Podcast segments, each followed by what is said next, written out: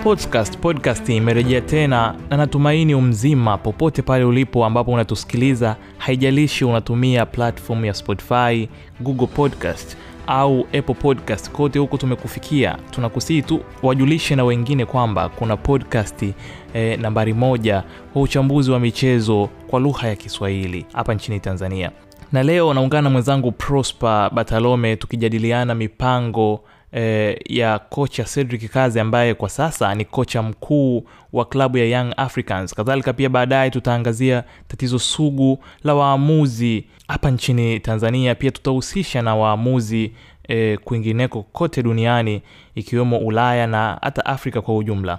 Mwenzangu Prosper amekuwa akifuatilia ligi hii, amekuwa akimfuatilia kocha eh, Cedric Kaze tangu alipotua hapa na pia kadhalika amekuwa akifuatilia masuala ya waamuzi eh, namna wanavyofanya blunders katika michezo mbalimbali.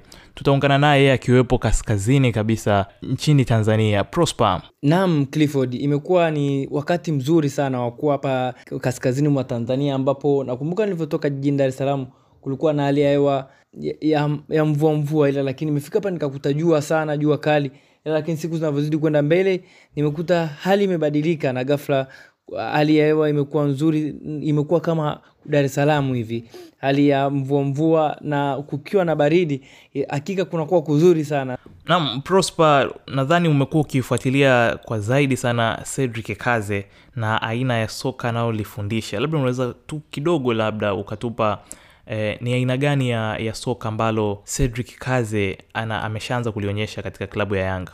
ni tangu Cedric Kaze kabla hajatua hapa, ilikuwa ni mipango ya Yanga kupata mwalimu ambaye ana, atakuwa anafundisha soka la, la, la kumiliki sana mpira na kusogea na kwenda mbele, na hivyo klabu nzima ilikuwa inatamani sana kuanza kuona kwamba wao wanaanza kumiliki mpira, kuacha kutumia sana mipira ya juu long balls, waweke mpira chini, waanze kupiga pasi, wasogee kutoka eneo moja kwenda eneo jingine. Mchezo wa kwanza dhidi ya Polisi Tanzania ulikuwa ni mchezo ambao tuliona mabadiliko kwa ya, ya kiuchezaji ya kumiliki sana mpira, timu ilimiliki sana mpira, na hapo watu wengi walifurahia na wakaanza kuona matunda mazuri ya Cedric Kaze. Ikaja mchezo wa KMC. Mchezo wa KMC ulikuwa tofauti, walicheza jijini Mwanza kwenye kiwanja cha CCM Kirumba na mabadiliko yalikuwa ni tofauti na watu ambacho walikuwa wamekitegemea walivyoona mechi dhidi ya Polisi Tanzania. Mwalimu Cedric Kaze, timu yake ya Yanga, Cedric Kaze Yanga ilikuwa inacheza mpira fulani ambao ulikuwa waridisha hata mashabiki ambao walijitokeza na kujaza uwanja kiasi cha kwamba uh, licha ya kupata matokeo mabao mawili kwa moja uh, mwalimu ali, ali, mwalimu Cedric aliweza kuulizwa, je, umeridhia na kiwango ambacho timu yako imeonyeshwa? Akasema sijaridhia. Hata hivyo, kwa Bibu Kondo ambaye alikuwa pembeni yake, ambaye ndo alianza interview wa kwanza, aliweza kumkosoa akasema Uh, ni, mimi timu yangu imecheza vizuri zaidi ya mpinzani wangu na mwenyewe anaona kwao timu ambayo ime- a- a- tena alisema timu, timu imecheza vizuri mashabiki wamejionea kwamba KMC walimiliki mpira wakaweka kwa chini wakapiga pasi wakawa wana, wana ile free flowing football zaidi ya, ya The Young African kiasi ambacho mwalimu mwenyewe alisema anaweza akaanza kuona ma, anategemea kuanza kuona mabadiliko siku zinavyozidi kwenda atakavyokaa na wachezaji na akasema cha muhimu wamepata ushindi na ma- ma- mambo machache yatabadilika. Ikaja mechi ya biashara ambapo walicheza Mara mkoani Mara, ambapo mchezo ulikuwa tofauti, waliweza kutumia long ball sana, tunaweza tukasema tukajaribu kwa kutumia labda uwanja ambao uh, mechi ilifanyika, lakini tukaja kwa mechi dhidi ya Gwambini ambao uwanja ulikuwa mzuri, ila lakini wachezaji takriban tisa walipumzishwa kikosi cha kwanza kuangalia kuangalia mechi dhidi ya, wat, ya watani wao wa jadi ambao walikuwa Simba na mechi ilikuwa wali, wali, walipata matokeo hizi mechi, mechi ya dhidi ya Gwambini waliweza kupata suluhu suluhu yake ya kwanza. Akaja mechi dhidi ya Simba ambapo wachezaji watu wengi walitegemea kwamba ingekuwa ilikuwa ni mechi nzuri, ila lakini watu wengi walitegemea kwamba kungekuwa na mapokezano ya kumiliki mpira, ila cha kushangaza Simba Yanga hawakumiliki mpira. Kama walimiliki, walimiliki katika fesi chache sana za mpira, ila muda mwingi walikuwa wana- wanawapress Simba, wanawa- wanawaforce kufanya kumisplace pasi na ku, na ku exploit kuzi- ku- ku- ku- kutumia zile pasi kwa ajili ya kupata chance na kupiga counter attack. Na baadaye hata mwalimu aliweza kukiri kwamba ndio hivyo mambo yanavyozidi kwenda, kwamba siku zinavyozidi kwenda ndo mabadiliko yataanza kwenda. Anasema alisema alifurahia kwa mchezo na ukija kwa Siveni, yani makocha ambao wana una dhamira na ndoto ya, ya, ya makocha ya, ya mabosi wa Yanga GCM pamoja na mwenyekiti na viongozi wote wanategemea kwamba timu icheze mpira. Kwao wanapokuwa wanacheza na hizi timu kwamba mashabiki na makocha wa hizi timu wanategemea Yanga wafanye kile ambacho viongozi wao wanataka, kwamba tulimuondoa Zlatko Ibrahimovic kwa sababu ya soka lake, sio sio matokeo, ni soka, kwamba performance ya timu lakini inapokuja kitu ambacho hakichezi inakuwa tofauti. Kwa hiyo kitu nichekesha zaidi ni, ni Steven, uh, Steven kocha wa Simba ali, aliweza tena kama kufanya kama kondo. Matokeo timu yangu imeperform vizuri, inajulikana. Kulikuwa na timu moja ambayo ilikuwa inalinda na kulikuwa na timu moja ambayo inashambulia. Timu yangu imecheza mpira mzuri. Kwa hiyo makocha wengi wamekuwa kama wanamkosoa, wanamkosoa kazi kutokana na kwamba ni mechi ya tano, ila lakini wanakuwa wanamkosoa kwamba tumetegemea kwamba ukija timu icheze vizuri, ila timu haichezi, na mmekuwa mnasema kwamba mmeondoa kocha kwa sababu mnataka timu icheze na timu haichezi. Kwao michakato kama hiyo hapo ndo ndo tunavyozidi kuendelea mbele ndo tutakavyozidi kujaji ambapo namna gani kazi timu yake inavyocheza, ila lakini kwa hizi mechi nilivyokupitisha na jinsi wapinzani wao wanavyowakosoa ndo hivyo.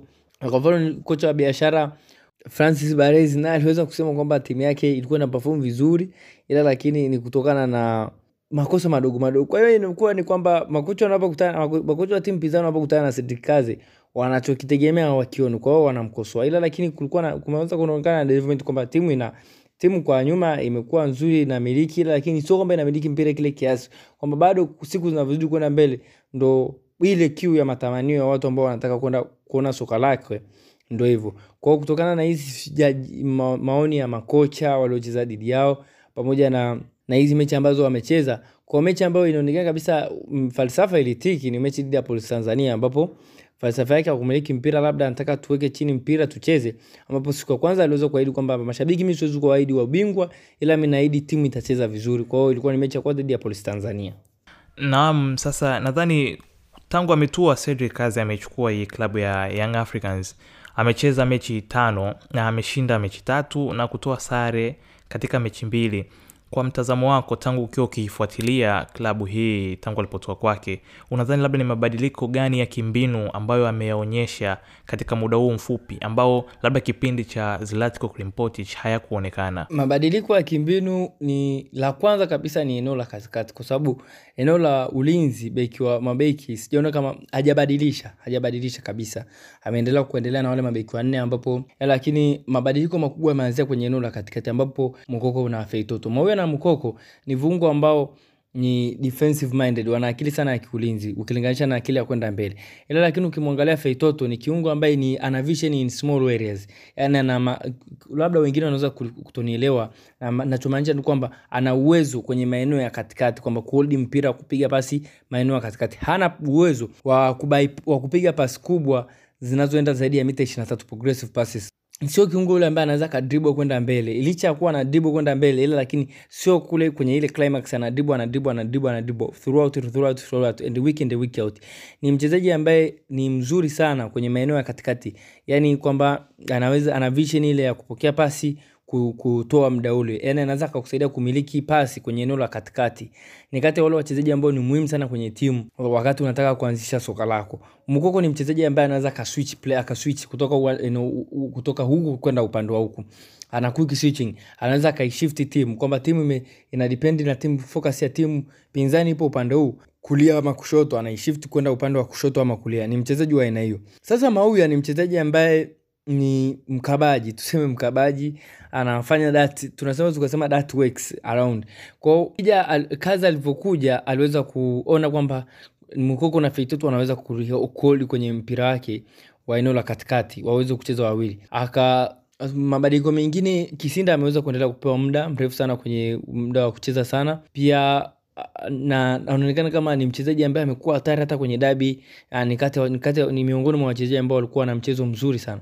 Ukiangalia upande mwingine wa ukiangalia upande mwingine bado da klabu ya Yanga haijaweza kupata winga ambaye anaweza akaenda moja kwa moja. Kumekuwa na mabadiliko, kwa mfano matumizi ya washambuliaji wawili eneo la katikati. Ameweza kuwa na shifti sana na Waziri Junior ambaye aliweza kumpa mchezo wake dhidi ya KMC ambapo aliweza kupay, kupay dividends tunaweza kusema aliweza kupachika bao la, la ushindi na ukija kwa Sarpong ameweza kumtumia kwa sababu ni mchezaji ambaye anaweza kauli mpira na nguvu, anaweza akaifungua timu wakati wa, wa, anaweza kauli mpira kuwavuta kuwaleta wenzake kwenye mechi, kuleta wenzake kwenye mechi ili kuendelea. Pia Waziri Junior ni, ni mchezaji ambaye anaweza karudi akaendelea kucheza kwenye eneo la midfield na aliweza kusema kabisa alikuwa anaweza kawasaidia kurudi mpaka nyuma kabisa. Ukija kuendelea akaweza kugundua kwamba Musa alichokionyesha kwenye dabi ni kati ya, ya vile vitu ambavyo kweli Kaze anaweza akamtengenezea timu mchezaji huyu, kwa sababu alikuwa anaweza akarudi kwenye, alikuwa ni kiungo wa tatu katika kati ya ma, kati ya Mukoko pamoja na Feitoto. Pia alikuwa kama mshambuliaji wa alikuwa pia kama mshambuliaji wa pili nyuma ya Sarpong. Aliweza kusaidia ni kwamba timu ikiwa inashambulia walikuwa wanacheza 4-2-4. Timu ilivyokuwa inapoteza mpira walikuwa wanarudi kama kwenye 4-4-2 wakati wa kupresi wakati wa kurudi kabisa alikuwa anacheza kama alikuwa anacheza alongside, wakati wa kupresi alikuwa anacheza pembeni mwa Sarpong. Wakati timu ilikuwa imepoteza kabisa mpira, alikuwa anarudi kabisa eneo la katikati na kucheza kama kwenye 451 au 433 ambapo alikuwa na macha pamoja na Ditamu Nchimbi. Ditamu Nchimbi mimi nilikuwa ni miongoni mwa watu ambao nilikuwa nawakosoa. Nilikuwa ni kati ya miongoni mwa watu ambao tulikuwa tunamkosoa, naweza nikasema, kwa sababu alikuwa anaonyesha ile consistency kwenye klabu. Timu ya taifa pia nilikuwa nashangaa kwa nini mwalimu anamuita, watu wakawa wananiambia rate, work rate, lakini work rate yake hata mimi nikienda kwenye mechi nikimwangalia peke yake naona ile work rate yake wanaoisema ni alikuwa labda anawasukuma mabeki, lakini kwa kemp, kwa kazi ameweza kumgeuza kabisa, ameweza kuwa na naweza nikasema ni tactical change kubwa. Kuconclude haya yote ni kwamba anawatumia wachezaji kutokana na benefit yao, kutokana na ubora wao. Na hasa personality yake, yani man management, kwamba tunaweza kujali Tanzania hatuwezi tuzungumzia sana man management ya kocha, ila tunazungumzia sana mbinu labda na uwezo wa kuimprove mchezaji mmoja mmoja, ile ile personality yake ya kuzungumza na wachezaji. Kwa mfano kwenye mechi ya juzi, kwenye mechi baada ya Simba aliweza kusema kwamba ndio benchi langu halina halina kikosi sana, ila lakini pia wachezaji nilikuwa na wachezaji walikuwa natoka wanaoingia hawaende kunipa kile ambacho nilikuwa nakitegemea. Ila lakini ukija kuangalia na nakasema na washukuru wote ambao wamecheza na kikosi changu kinakuwa kina yani, unaweza ukakuta kwamba ni kocha ambaye ana, ana, ana rua moja sio kocha ambaye anakuja ndani ya siku moja tayari ashaanza kugombana na wachezaji au ashaanza kuwatenga wachezaji wote. Ameweza kuunganisha, ameweza kuwatumia, ameweza kuwa review na maongezi yanavyozidi ku, ku, kuonekana kwamba ni kocha ambaye mdomoni anajua kupangilia maneno kati ya yeye na mchezaji. Ni man management specialist naweza nikasema, na hapo kweli Yanga wameweza kumpata kocha ambaye ataweza kuwapeleka mbele zaidi, hasa tukija kwenye mabadiliko ya mbinu ndo hapo nilipoweza kusema kwamba ana hasa lua pamoja na improvement ya mchezaji mmoja mmoja pamoja na na hawa wachezaji hasa hususan eneo la kiungo pamoja na kuweza kupata ubora ndani ya Farid Musa. Naam, Prosper, umesema kwamba labda unadhani yani, unavyomwona yeye Cedric Kaze ni kocha ambaye ana man management, anaweza kuwa manage wachezaji vizuri, lakini kuwa kocha si kupanga kikosi labda na kuwa kuweza kuwa manage wachezaji tu vizuri, ni zaidi ya hapo. Tunaenda mbali kuhusu, kuna kitu kwa lugha ya kizungu inaitwa in game management. E, tuangalie zaidi, we unamwona kwamba Cedric Kaze anaweza kumanage mchezo hususani haijalishi iwe ni mechi kubwa kama hii iliyopita ya Simba na Yanga au hata mechi nyingine ambazo amesha kucheza. Ukikaa ukimwangalia, unadhani labda maamuzi yake katika mechi yanaonyesha kwamba yeye ni maridadi katika in game management. Unapoanza kuzungumzia game management ya Cedric Kaze, lazima uanze kugusia mchezo mmoja wa Gwambina ambapo aliweza kuwapumzisha wachezaji takriban tisa wa kikosi cha kwanza wakati alikuwa anaongoza kwa pointi tisa kwa pointi sita dhidi ya mpinzani wake Simba. Kwa hiyo unaweza ukasema eh, kwa nini ame, ameweza kuwapumzisha wachezaji wengine? Ndo utakuja labda kuanza kuzungumzia mambo ya kadi kadi za njano ambazo zilikuwa wengine walikuwa na kadi mbili za njano au wengine walikuwa wanahofia majeruhi, ila lakini watu walikuwa na, na ukisikiza wadau mbalimbali wanaweza kusema kwamba ajaijaji mechi kwa sababu hii ni ligi, hii ni marathon, huwezi ukajaji mechi mkuu moja kubwa zaidi na mechi nyingine. Kwa labda alikuwa anahofia, na hapo aliweza kupata suluhu, na alikuja kumwingiza baadaye Sarpong, anawapa wachezaji mechi mechi michezo mingi, kwa sababu bado hajakijua kikosi chake kwa ujumla, licha ya kuangalia video mbalimbali, ameweza kuwa anawatreat wachezaji wote iko ana kwa mfano mechi ya KMC aliweza kumleta Waziri Junior na Sarpong mbele, mechi nyingine akawapa Yakubu. Ameweza kuwa anawatumia wachezaji wote kwa pamoja na hii inamaanisha kwamba kuna mechi nyingine anazijaji ana, ana kubwa na zaidi ya mechi nyingine inapokuja kwenye mechi kubwa kama ya Simba ambapo waliweza kupata suluhu ya bao moja kwa moja ni mchezaji wake Feitoto ambaye alikuwa kiungo. Baada ya mechi aliweza kuulizwa kwa nini mliamua kukaa nyuma, akasema ilikuwa ni mipango ya mwalimu kwamba tukae tukae nyuma tulinde ile, lakini kwao anaweza akawa anasema kwamba anawategemea pia wachezaji kama Carlinhos na Nyonzi ambapo watakaporejea kutoka majeraha yao atawapa kitu different. Aliweza kusema hayo kwenye press conference yake, kitu ambacho ukiangalia kwa makini ukajaja maneno, maneno ambayo anaweza akasema ni kwamba alikuwa anaona kwa sababu benchi lake ilikuwa halina uwezo, kwamba Fardi Musa akitoka ataingia mchezaji gani ambaye anaweza akaenda akaleta kile ambacho Fardi Musa alikuwa, ile threat ya Fardi Musa aliyokuwa anaileta, kwa amemuingiza Moyo ambaye alikuwa anaenda kujilinda. Na ukija kuangalia kwa wachezaji wengine, kwa mfano Yakubu aliweza kuingia lakini akawa mchoyo, anaoli mpira, hawezi kutoa pasi za mbele, wakati wenzake, wakati Ditram amefungua kwa ajili ya kukimbia. Yote kwa yote ni kocha ambaye management yake itakavyozidi kwenda, tutaweza kuangalia atakavyocheza dhidi ya Azam ambao ndo wanaongoza ligi kwa mpaka baada ya mechi baada ya mechi dhidi ya Simba. Kwa hapa wapo pointi moja nyuma ya Azam, kwa hiyo huu ni muda mzuri wa kuangalia atakavyoenda mbele, atakavyofanya, kwa sababu sasa hivi ashamaliza pressure ya dabi. Dabi nyingine ni mpaka mwakani mwezi wa pili na ni muda mrefu, kwa hiyo atahitaji kutafakari zaidi, kuangalia level gani level gani ya kuipandisha, level gani ya kutumia ya, ya, ya, ya kucheza hilo soka ambalo watu wengi wamekuwa wanalitamani. Sio kwamba baada ya mechi makocha wa timu pinzani walichokuwa wanakitegemea kwa hii timu yake ambayo imekuwa inavutiwa sana na hilo soka bado hawajafanikiwa kufanya hicho kitu. Sportscast sasa inaingia katika sehemu ya pili ambapo tutaangazia kidogo kuhusu uh, tatizo sugu la uamuzi wa mpira mguu ambalo limekuwa likishuhudiwa katika michezo mbalimbali hapa nchini Tanzania katika ligi kuu bara.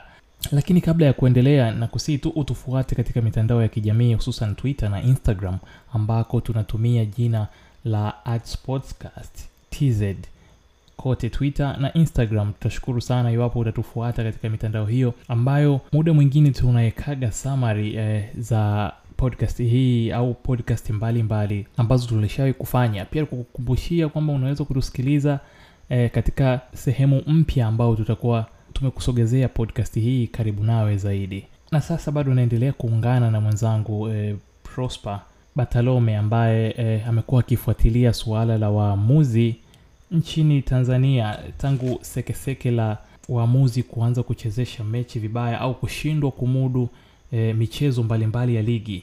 Eh, Prosper, tumeona pia kuna baadhi ya mechi eh, tunashuhudia kwamba zinakuwa na waamuzi wanne na nyingine zinakuwa na waamuzi sita. Labda unaweza ukatuambia ni unaweza ukatuambia labda ni kazi gani za waamuzi au wengine wa ziada wawili ambao wanakuwepo katika mechi nyingine hususani katika tumewashuhudia katika mechi ya Simba na Yanga Kariakoo dabi ambayo imefanyika Jumamosi hii.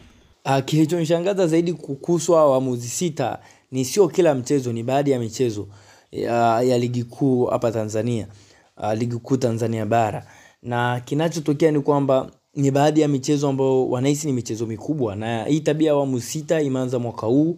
Mchezo wa kwanza ule wa tarehe nne mwezi wa kwanza ili, ulikuwa haina ulikuwa hauna waamuzi sita, ila michezo iliyofuata wakaanza kutoa waamuzi sita kwa sababu wanahofia yale makosa ya mchezo ule wa kwanza uliochezwa kipindi cha Januari. Siku zinavyozidi kwenda mbele waamuzi wameanza kwenye mechi nyingine, waamuzi wameshaanza kuongezwa. Kwa mfano, Azam waliweza kuandika barua wakasema wao wanaonewa, wanahisi kwamba waamuzi kwenye mechi yao dhidi ya vilabu vikubwa Yanga ama Simba wanakuwa wanaonewa. Naye baada ile barua kusomwa, wakaeleza maoni yao, nao wakadai wanataka waamuzi sita. Na hiyo mechi sasa hivi Azam akicheza na Yanga kesho kutwa au siku chache zijazo, utaanza kuona nao wanapewa waamuzi sita.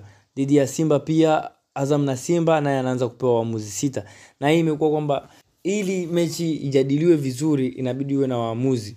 Tunaamini kwamba waamuzi wakiwa wengi ndo, mechi itajadiliwa vizuri, na kazi za hawa waamuzi sita ni kwamba mwamuzi wa kwanza atakaa katikati, mwamuzi wa pili atakuwa na kwa waamuzi wawili watakuwa vibendera, alafu kutakuwa na fourth official ambaye kazi yake ni kunyoosha la kubadilisha la kubadilisha namba na kama mwamuzi wa katikati atapata majeraha ama ataumia atashindwa kuendelea na mchezo itamaanisha fourth official ataingia katikati. Uh, hawa waamuzi wawili wa goli la wa goli moja na goli jingine inamaanisha kwamba wao kazi yao ni kuangalia kama mpira umepita ama pia kazi yao ni kuangalia penati lakini juzi kati ilishangaza kabisa kwamba mpira faulu ilichezwa nje ya penati lakini mwamuzi wa golini hakuweza kutoa maoni yoyote na mwamuzi wa pembeni. Kwa sababu tunaweza tukasema mwamuzi wa pembeni hakuona. Je mwamuzi wa golini pia naye hakuona?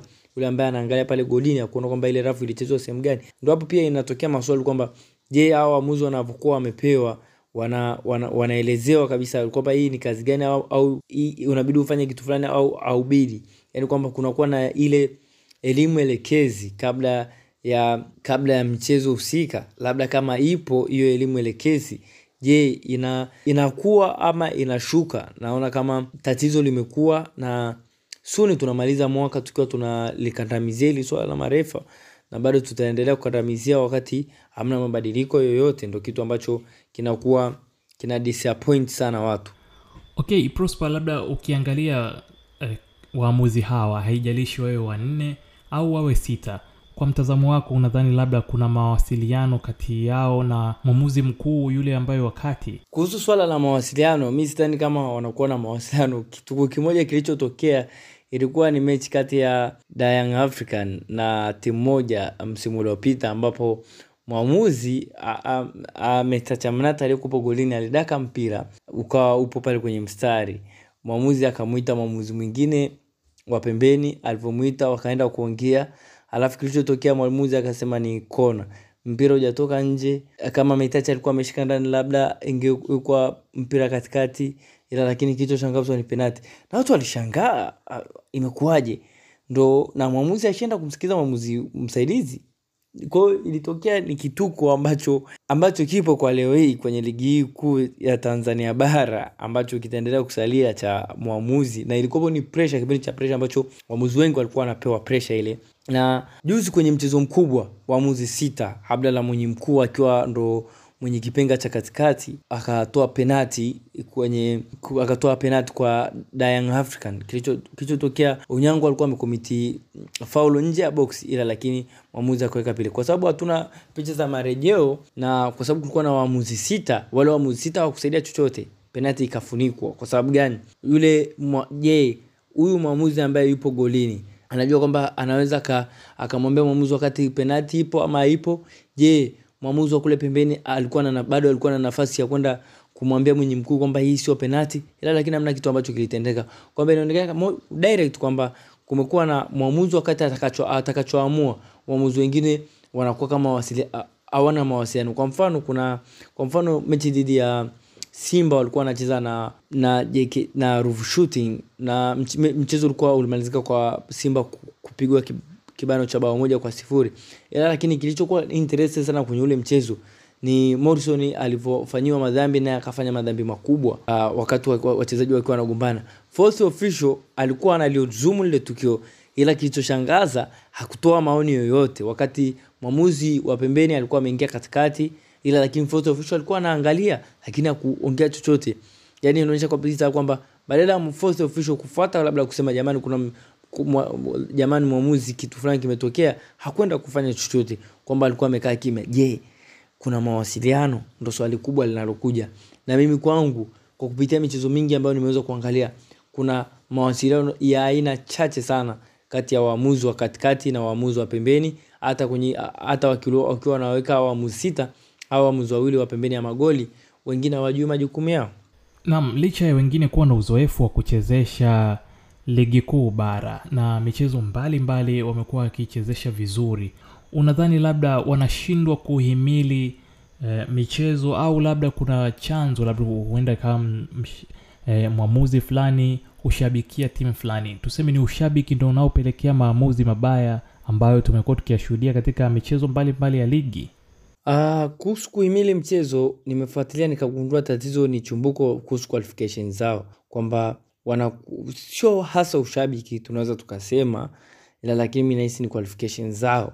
Kwa sababu wenzetu mfano uingereza unakuta unabidi wanaingia darasani wanaanza kusoma kozi za fa wanaanza kufikiria hivyo wakiwa na miaka midogo miaka kumi na nne umri mdogo miaka kumi na nne wanaanza kufuka stage wanaanza national league c wanaenda league 1 ligi 2 ligi 1 national league ya kule chini mpaka anakuja championship anafanya muda mrefu kazi pale anakuja wana, wana, wawili au watatu au mmoja kwa miaka miwili au miaka mitatu ndio anapandishwa anaenda premium league. Kwao unakuta mtu tayari uh, ile beji mpaka anafika kule premium league unakuta mwingine tayari ana beji ya fifa ila lakini anafanya kazi championship. Ni mimi nahisi ni kwamba sio makosa yao. Hawa waamuzi sio makosa yao. Kama ni makosa yao hawawezi wakawa wanafanya kila siku hizi blunders. Hizi blunders zinafanywa kwa sababu wanakuwa wajapewa ile elimu. Mtu akikaa mpaka miaka thelathini miaka ishirini ndo anaamua kuwa mwamuzi anaingia anaanza kukaa na filimbi mtaani au kwenye mechi za mtaani miaka mitatu minne anapandishwa anakuja kwenye ligi za mkoa anatoka kwenye ligi za mkoa hivyo hivyo anafundishwa kidogo kidogo mpaka anafika kule juu anakuwa tayari ule ile experience yake ukimuuliza experience yake utakuta miaka miwili mitatu ndo amefika level kuu au ligi daraja ligi daraja la kwanza. Kwa hao marefa mi sioni kama ni, ni makosa yao nahisi ni qualification zao kwa sababu huenda pia hawajapiti hawajafiti labda fitness yao ya level fitness ila lakini nahisi na nishaanza kuona marekebisho na elimu mbalimbali zinatolewa kwa marefa kwa kabla ya misimu kuanza na hili kama litakuwa endelevu kama msimu huu nimeweza kuona na nadhani na chama cha soka cha tanzania kinaliona hili na kinalifanyia kazi kuhusu hizi qualification. Hilo lakini wanabidi waanzishe kozi maalum ambayo inasomwa darasani kabisa. Darasani kozi zaidi ya ukocha. Sio kama kozi ya ukocha ambayo mtu anajifunza miezi mitatu miezi minne. No. Refari huwezi soma hivyo. Kwao unaweza ukakuta kwamba refari anabidi at least miaka miwili mitatu akae darasani alafu akija akitufanyia hii blunders tena ndo tujue jini namna gani ya kufanya. Ila lakini kabla hajafanya blunders hamna cha kumlaumu kwa sababu hiyo elimu ya kuwa mwamuzi wa kati je hiyo fitness yake hiyo sharpness yake hiyo level yake ya kutoa opinion kwa sababu mwamuzi ni mawazo. Mwamuzi sio kuna mawazo mengine ambayo sio kila kitu ambacho utafuata kutokana na sheria. Mengine unafanya kutokana na maamuzi yako na uwe uelewa wake kwenye tukio moja. Kwa hiyo mimi siwezi kusema ni ushabiki au nini. Hususan mi naelezea hii qualification kuhusiana na kushindwa kuhimili michezo. Nam asante sana prosper mchambuzi wangu nambari moja wa michezo katika podcast hii ya sportscast ikiwa ni podcast ya kwanza ya uchambuzi wa michezo kwa lugha ya kiswahili nchini tanzania. Kama bado hukuwahi kusikiliza episode zetu za nyuma bado unayo nafasi ya kusikiliza na kupata uchambuzi wa kina kutoka kwetu. Hakikisha umesubscribe katika podcast platform unayoitumia kuisikilizia podcast hii ili uwe wa kwanza kupata kila episode tunayoitoa pia unaweza ukatufuata katika mitandao ya kijamii kama nilivyosema tunatumia at sportscast tz katika mtandao wa Twitter na Instagram. Asante kwa kutusikiliza na tukutane tena katika episodi ijayo. Bila shaka utakuwa wa kwanza kuisikiliza. Kwa niaba ya mchambuzi wangu Prosper Batalome, mimi ni Clifford Sangai.